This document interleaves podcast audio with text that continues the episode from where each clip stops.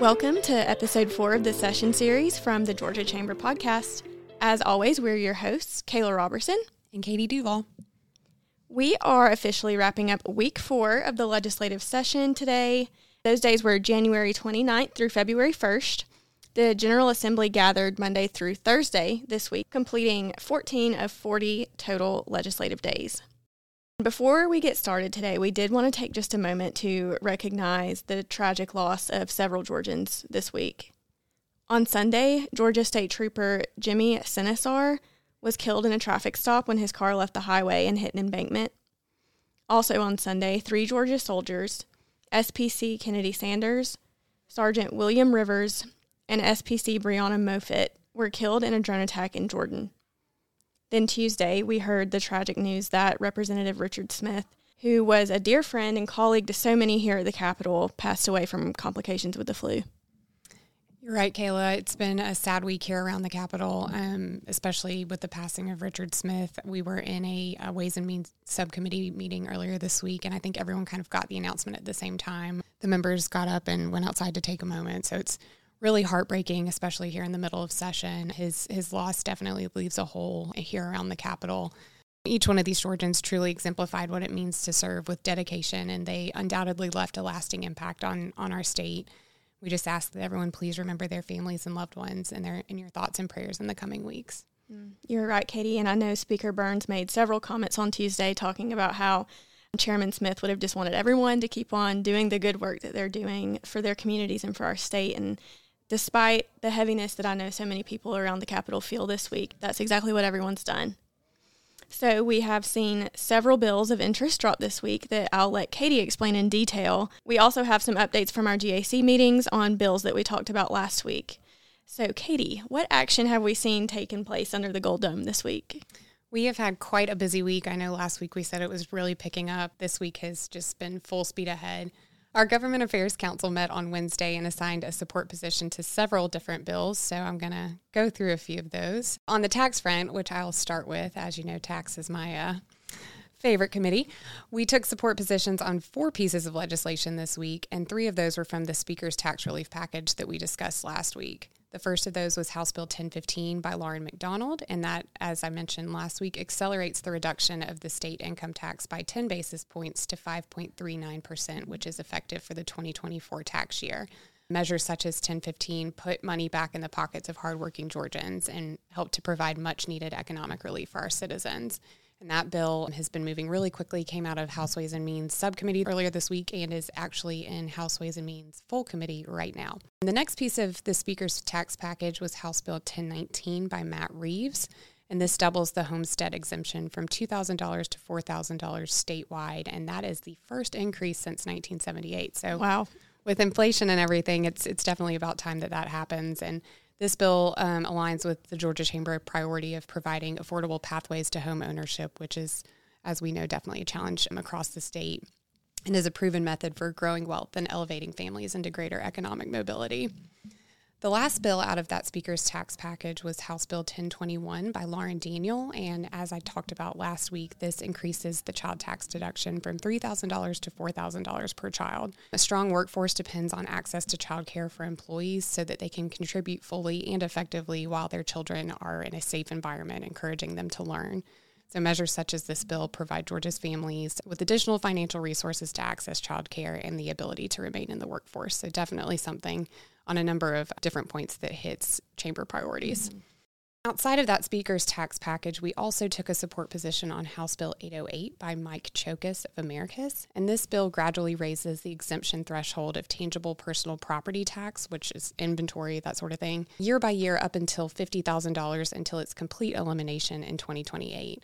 This is significant because current law has the exemption threshold at only $7,500. Again, this has been in place since about the seven, sometime around the 70s. Anything above $7,500 has to be taxed. So, with this bill, it would eventually eliminate that entire tax and remove burdensome paperwork for both businesses and the communities that handle those those taxes. Yeah, there's definitely a lot of talk about tax going on around the Capitol this week. And as always, we just want to thank our state leadership for their dedication to providing this much needed tax relief to Georgia families.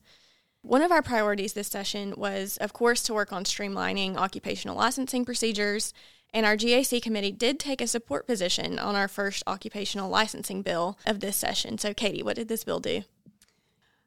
You're right, Kayla. I know last week we mentioned that House Bill 880 went through our GAC Business and Industry Committee, but this week the full GAC Executive Committee ratified our support position on that bill.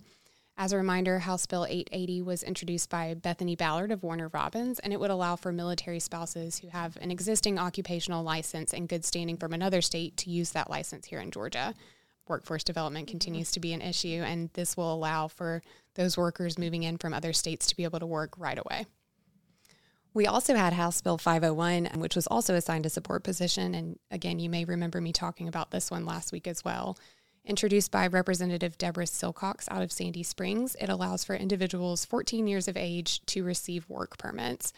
Again, these types of jobs would be your lawn maintenance, fast food, summer jobs that give our young people the opportunity to, to develop those soft skills that you gain from, from the workforce and be able to take these skills as they enter the real workforce later on. Mm-hmm.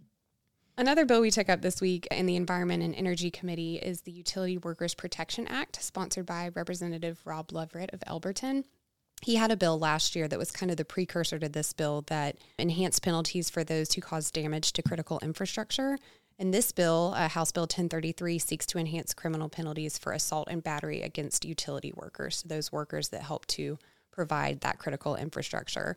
It also follows suit to a similar bill that we passed last year, enhancing penalties for assault and battery against healthcare workers. So, as I said, it, it, it, increases those penalties, and, and the utility workers are defined as those providing gas, heat, electricity, water, telecom, sewer, cable or video services, internet services, even railroad services these workers are often, you know, having to work on people's property to make sure that gas lines are working or that power lines are up and they're often working late at night or early in the morning and we just want to make sure that that those workers are protected when they are acting under the course and scope of their employment.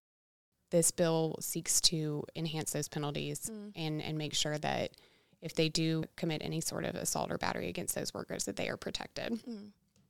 It's honestly a little bit incredible to me that we even have to, you know, think about those things. But when you listen to some of the stories that you hear from our healthcare workers and our utility workers, stuff that they experience is just unacceptable. So I'm glad that we have those protections in place for them now. Exactly. Whereas the Georgia Chamber is always prioritizing public safety and legislation that ensures the, the security of our critical infrastructure. We want to make sure that our workforce is A, there and B, protected when they're they're just doing their jobs. Mm, absolutely.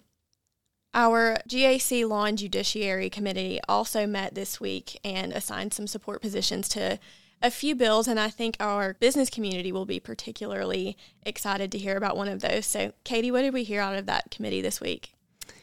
You're right. There were quite a few bills that we took up on the law and Judy front this week, but I would say the most significant one, especially in terms of, of chamber priorities that we've been discussing for over a year now is Senate Bill 426 by Senator Blake Tillery. Um, it is a tort reform bill. So, so you know, we, we thought at the beginning of session we may not be hearing the words tort reform, but we we are seeing legislation being dropped in that front. So, sponsored by Blake Tillery, as I mentioned, Senate Bill 426 makes several prudent changes to Georgia's direct action statutes. It clarifies the circumstances under which the insurer of a motor carrier may be brought into a lawsuit, and it brings the state closer to a majority of states where direct action against insurers is a rare practice. Senate Bill 426 will alleviate the current overuse of direct action, thus making Georgia a more hospitable business environment for independent trucking companies and their insurers.